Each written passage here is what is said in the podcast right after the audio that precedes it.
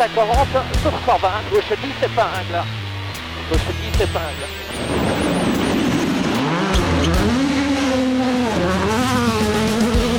Derecha 5 poco rápida, situar, para izquierda 4 rápida, se cierra mucho, para.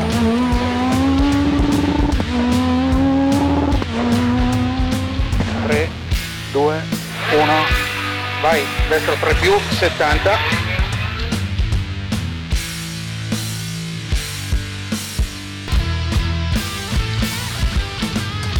Cari amici appassionati di rally, nuova puntata, nuovo argomento qui a Service Park. Questa settimana abbiamo davvero un ospite d'onore nella nostra prossima mezz'ora. Qui con noi a parlare di rally abbiamo avuto alcuni illustri ospiti, da Nicola Arena, Giovanni Agnese e molti altri, e anche questa volta abbiamo qui con noi un ospite d'eccellenza per la puntata numero 19. Sono davvero orgoglioso e anche un po' emozionato di poter parlare del nostro sport preferito con lui, è un pilota ufficiale, uno dei pochissimi qui in Italia, uno dei più giovani in assoluto forse, piloti ufficiali.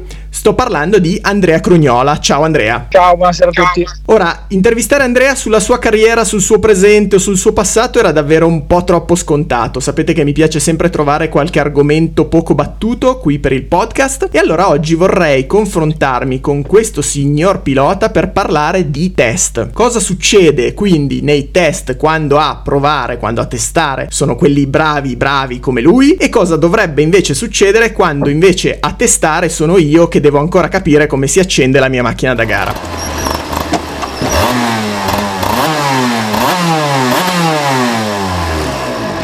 Allora Andrea, facciamo prima una brevissima introduzione sul tuo recente passato. Arrivi da alcune gare, tutte concluse peraltro molto bene, e poi Roma, una gara a due facce, una nera ma una invece splendente. Sì, dai, è stato un inizio di stagione positivo, tranne la parentesi della gara 1 a Roma, dove purtroppo ho fatto un errore dopo pochi chilometri, ci siamo dovuti ritirare, però poi siamo ripartiti in gara 2, abbiamo resettato tutto e abbiamo concluso con una vittoria che sicuramente va dedicata al team perché ha fatto un lavoro incredibile per rimetterci in condizione di ripartire dunque guardiamo il, al futuro in un modo ottimista. Assolutamente sì, anche perché poi va detta una cosa, io ho visto i tempi di gara 2 veramente a livello assoluto da paura, davanti a tutti quelli dell'europeo, davanti a gente che comunque corre anche abitualmente oltre che nell'europeo nel mondiale, quindi significa che la prestazione c'è a livello assoluto e che insomma anche su palcoscenici più grandi sei proprio pronto a puntino. Sì, bisogna dire che Roma è una gara che conosco molto bene, una gara che mi è sempre venuta anche bene, dove però ho sempre fatto qualche piccolo errore.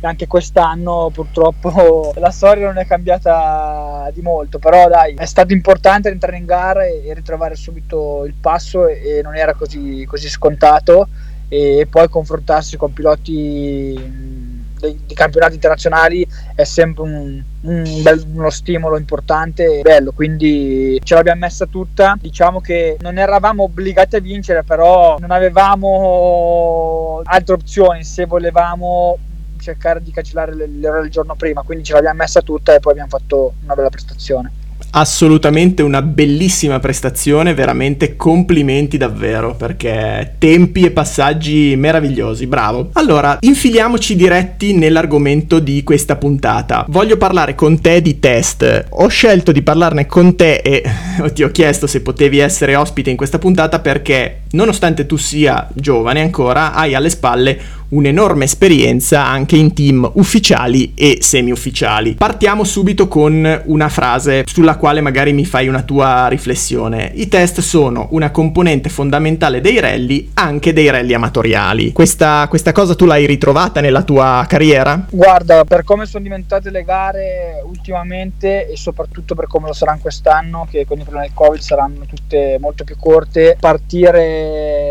in gara pronti e col setup uh, perfetto è ancora più fondamentale rispetto appunto a, agli, anni, agli anni scorsi che già lo era.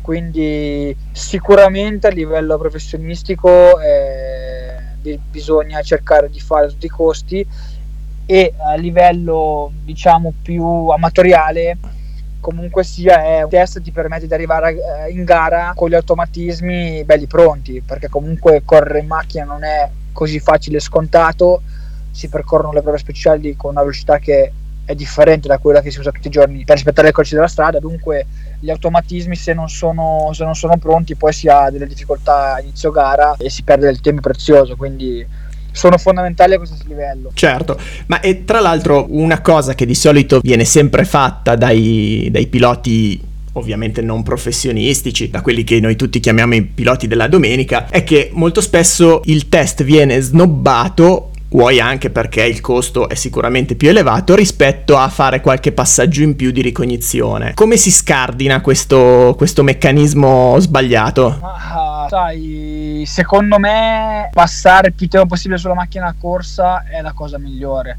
Quindi se dovessi consigliare, sicuramente consiglierei di fare più test. Poi magari sono dei piloti che fanno una due gare l'anno e magari vogliono sentirsi un po' più sicuri perché alla fine si parla anche di sicurezza quindi vogliono preparare le gare in un modo un po' più diciamo migliore. Io secondo me bisognerebbe cercare sempre di rispettare quelle che sono le regole però è chiaro che se una persona vuole sentirsi più sicura e fa una o due gare l'anno magari si può chiudere anche un occhio dai. Certo. No soprattutto anche perché mi viene da pensare che forse quel, quel, passaggio in più, quei due passaggi in più in ricognizione diventano un po' come la coperta di Linus, che in realtà magari non ti servono da un punto di vista proprio tecnico, perché magari le tue note erano già a posto, però ti senti un po' più sicuro e quindi tendi più a fare quello. Certo, dall'altra parte invece organizzare un test pre-gara ha dei costi, quindi forse è anche eh, questo anche un po'. È è una componente da non sottovalutare. Certo. Senti, a tuo parere, ovviamente tu sei un pilota ufficiale, quindi è chiaro che fai sia i test che lo shakedown, ma essendo un pilota privato, come tu lo sei stato anche in passato, chiaramente, test o shakedown, quale delle due secondo te dà più frutti dal punto di vista della guida, dell'esperienza, della... Guarda, secondo me dipende tantissimo da cosa un pilota vuole provare, perché ad esempio se prendiamo un pilota che guida un R5 e deve provare dei settaggi o delle tratture differenziali differenti, eh, è sicuramente meglio fare un test piuttosto che lo shakedown, anche perché poi per regolamento mi pare che non, non si possono cambiare i differenziali in gara, quindi dipende tanto da quello. Io in passato, non avendo il budget per fare i test, ho sempre fatto lo shakedown che comunque è un modo molto più economico che però ti permette di stare in macchina. Difatti quando mi capita di fare da tutor dei ragazzi io consiglio sempre di cercare di essere lì mezz'ora prima anche dell'inizio dello shakedown per cercare di fare più giri possibili per arrivare in gara con una confidenza maggiore. Certo, certo, sì, anche perché appunto lo shakedown avendo un, un limite temporale bisogna cercare di sfruttarlo proprio al massimo. Esattamente. Senti, allora facciamo finta che abbiamo davanti appunto quel ragazzo giovane che tu, che tu dicevi. C'è un metodo di lavoro comunque che, che, anche il pilota non professionista può applicare quando si trova lì con la sua bella strada chiusa per un pomeriggio e deve provare la sua macchina da gara? Ma quello che secondo me bisogna fare è sempre scriversi tutte le modifiche che si fanno e scrivere le sensazioni che si avvertono in modo che per il futuro una persona può vedere cosa ha percepito facendo un certo tipo di modifica e quindi non potendo più magari fare dei test uh, avendo questo archivio può andare a, a modificare i settaggi degli ammortizzatori piuttosto che dei differenziali guardando soltanto quello che aveva scritto. Questo è sicuramente un buon punto di inizio. Ah, ho capito, ecco, questa cosa non, non l'avevo mai pensata, quindi è molto interessante il fatto di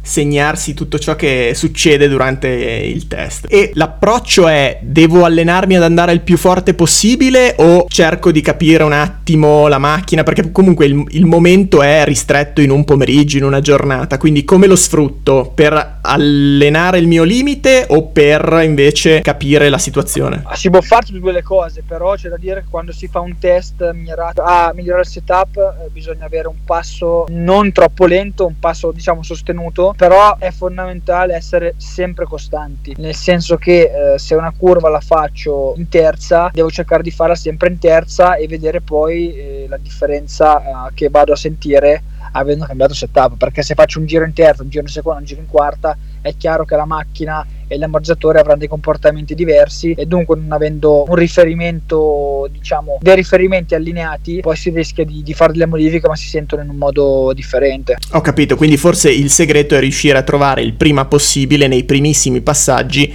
il ritmo da poi mantenere lungo il test. Esatto. Per quanto riguarda appunto, supponiamo appunto di avere davanti un ragazzo giovane o comunque una persona che fa dei noleggi durante l'anno e va a provare questa sua gara prima. Rispetto a freni, gomme, cambio, su cosa ti senti di dire lì è una cosa su cui bisogna fare particolarmente attenzione? Prendi confidenza in particolare con quello? Guarda, secondo me è un insieme di tutti questi fattori qua. Chiaramente la gomma gomma da gara rispetto alla gomma stradale ti permette di andare molto più forte, soprattutto nel, in curva, insomma, ha una tenuta molto superiore, comunque sia i tempi ovviamente non si fa in rettilineo ma si fanno con la velocità di percorrenza delle curve quindi sicuramente avere confidenza nella gomma. Ok quindi forse se c'è un punto sul quale mettere un po' più di concentrazione è capire il limite della gomma. Anche sì. Ok e Rispetto ai test su terra su asfalto, tu hai notato per la tua esperienza delle differenze per, per, come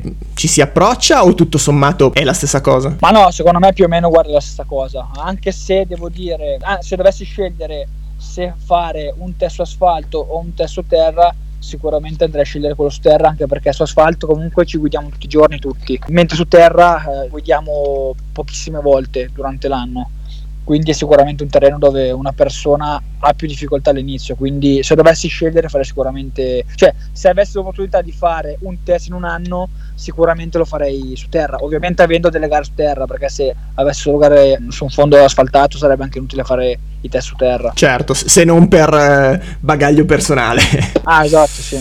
E tendenzialmente quando vado a noleggiare un'auto da corsa e chiedo e mi metto d'accordo col preparatore di fare un test, secondo te qual è la, la misura giusta di chilometri di test da, da, mettere sul piatto? Io avevo ipotizzato una cinquantina, forse di più, forse di meno. Non, per la tua esperienza cosa dici? Anche lì dipende un po' da che tipologia di vettura poi si va a utilizzare perché come dicevo prima se si guida un R5 ovviamente ha molti più settaggi soprattutto dei differenziali che è un po' la cosa principale poi secondo me per andare, per andare bene. Mentre se si noleggia non so una 208 R2 una Clio R3 bene o male le cose da provare non sono poi tantissime quindi direi che un R5 un'ottantina mentre magari con una macchina un po' più piccolina anche 40-50 vanno già molto bene. Ho capito. Voi adesso se si può dire voi come squadra ufficiale quando fate un test a che chilometraggio siete più o meno? Dipende da che cosa bisogna provare, però mi è capitato anche in passato magari di fare il test sviluppo, di fare anche 350 km in un giorno su terra. Ti dico, quando, quando finisci una giornata così su terra, con quel chilometraggio lì, se non sei tanto allenato fai fatica. Già fai fatica se sei allenato, se non sei allenato non so neanche se ce la fai a finirlo. Parli fisicamente, cioè proprio allenato sì, fisicamente. Sì. sì, sì. Però dopo 350 km su terra, se non eri bravo su terra lo diventi per forza. Eh, diciamo che su terra è un po' un discorso è molto, cioè, molto differente rispetto a guidare su, su asfalto perché avere il giusto trovare il giusto feeling, uh, sentirsi sicuri uh, su un terreno dove comunque il grip è sempre un po' precario, non è così semplice e così immediato come lo può essere su asfalto. Quindi davvero su terra se non hai la confidenza fai, fai fatica. E, e, ci vuole un po' a trovarla, anche io ci ho, messo, ci ho messo un po'. Poi una volta che uno capisce come fare, eh, da, da lì è tutto in discesa ma sicuramente bisogna insistere un po' di più che sull'asfalto. Beh, sicuramente per noi latini, per noi italiani, è, è, un discorso che viaggia in quella direzione. Probabilmente se l'Europa fosse capovolta, noi a quest'ora faremmo il discorso opposto per l'asfalto. Esatto. E sempre sulla base della tua enorme esperienza, visti anche i numeri uh, che stavi citando, durante il test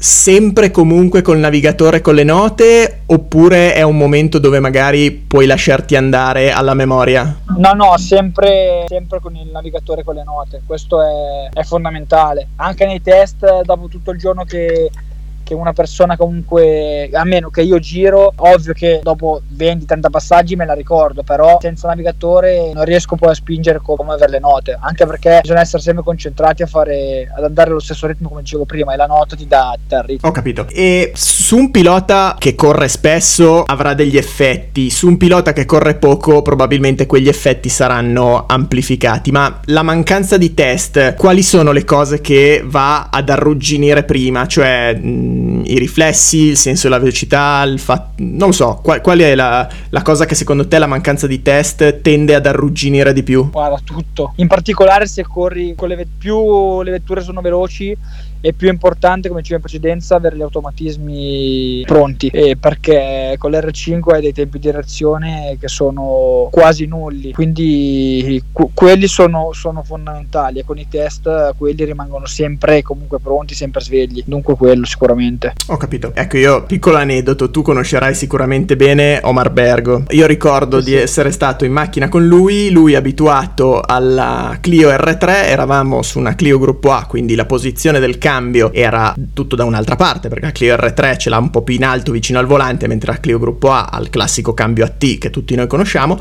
Quando è stato il momento di scalare, purtroppo lui è andato lungo con la mano dove c'era il cambio sull'R3 e mentre il cambio della Clio Gruppo A era da un'altra parte. Quindi ecco l'automatismo dove sta la tua mente va a cercare i comandi da una parte invece che da un'altra. Eh, proprio hai fatto l'esempio esatto. Eh, anche quello fa parte come dicevo, di automatismi e tu l'hai vissuto in prima persona, quindi hai capito perfettamente quello che volevo dire. E facciamo una di quelle cose che si fanno a scuola. Quanto sei d'accordo con questa affermazione? Il pilota corretto riporta il comportamento della vettura al team e poi è compito del team capire la soluzione migliore. Eh, diciamo che eh, più che del team eh, bisogna interfacciarsi con, il, con, un ingegnere, però è anche molto importante che il pilota sia bravo nel spiegare i comportamenti della vettura, quindi direi che è 50-50. Un buon pilota senza un buon ingegnere farà fatica a mettere a posto una vettura come un, un buonissimo ingegnere con un pilota che si esprime male male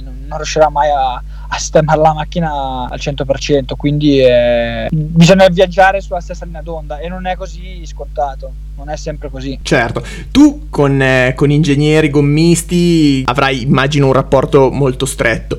Per un ragazzo alle prime armi che, che, consigli puoi dare rispetto a questo, oltre al fatto appunto di dire esprimiti in maniera più precisa possibile? Sì, io sono abituato perché ormai è tanti anni che ho la fortuna di, di collaborare con ingegneri piuttosto che con, con, gommisti, in particolare Pirelli. Ma bisogna tante volte anche rubare un po' il mestiere, eh. bisogna magari guardare, non so, i filmati dei, dei piloti del mondiale, guardare come parlano eh, come, come, espongono i problemi o leggere magari le interviste e anche da quelle piccole cose si possono poi estrapolare alcune cose che possono essere interessanti e possono fare crescere il bagaglio di esperienza. Chiaro, chiaro, assolutamente. Domanda così un po' di d'altri tempi. Una volta si provava con delle macchine abbastanza simili a quelle da gara. Non voglio tornare agli anni 80 quando si provava proprio con le vetture da gara, ma insomma diciamo negli anni 90, primi anni 2000 si usavano i classici muletti con assetto, freni, gomme, il freno a mano con la vitina, queste cose qua. Secondo te questo aiutava nel prendere confidenza oppure tanto la macchina da gara è talmente diversa che era comunque inutile e quindi la situazione attuale va bene? Una volta poteva, poteva aiutare perché magari c'era meno traffico, si poteva avere la staffetta, però anche con le macchine praticamente appunto da gara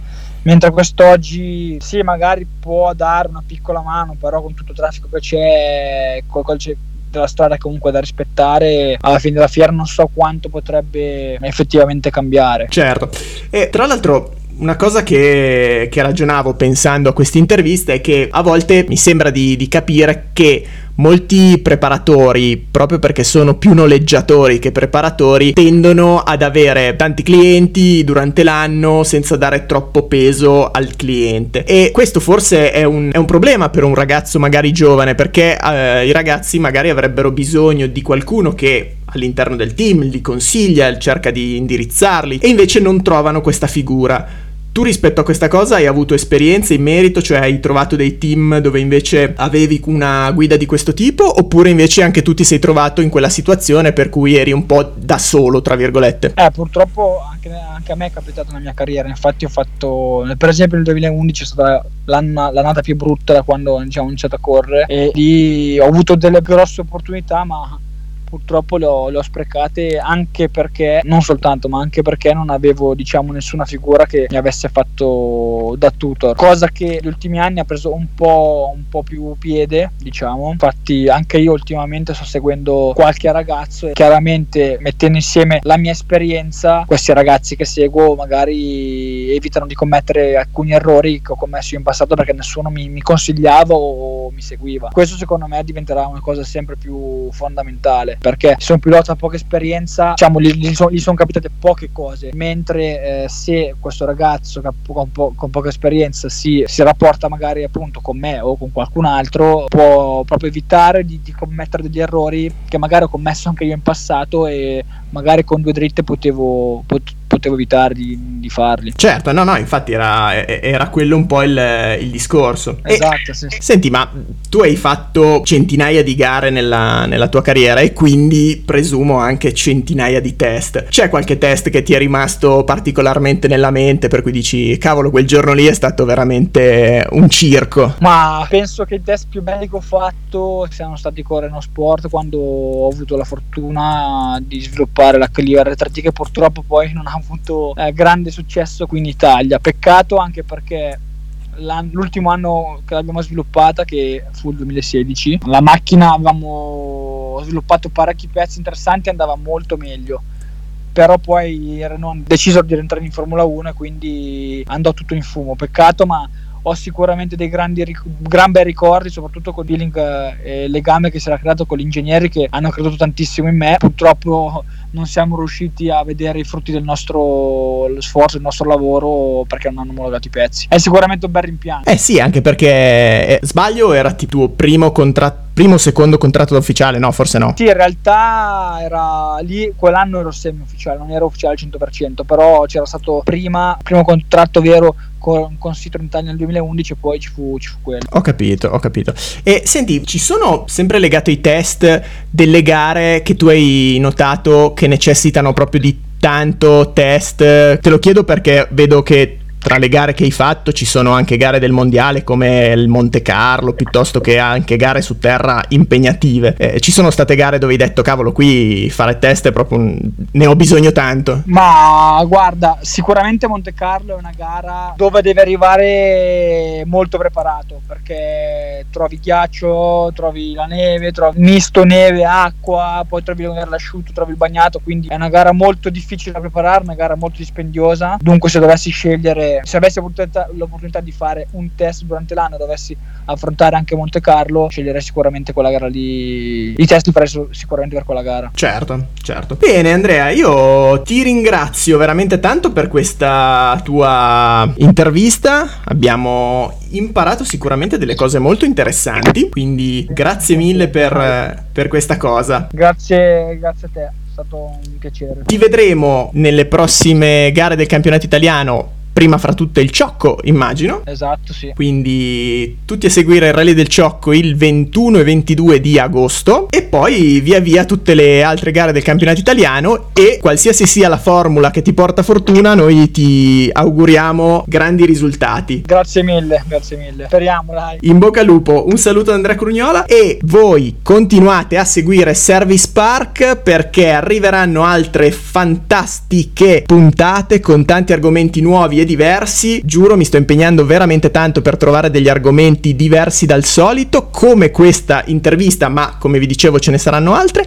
Se avete delle richieste, se avete delle domande, non esitate a scrivere sui post che, ci, che, trovate sia su Instagram che su Facebook. Io vi saluto, è stato un enorme piacere poter intervistare Andrea Crugnola. Alla prossima puntata, ciao a tutti!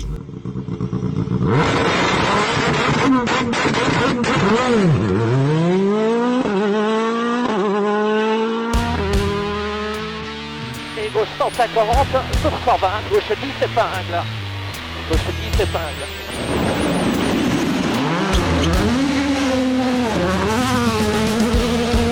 5 poco rápida, situar, para izquierda, 4 rápida, se cierra mucho, para.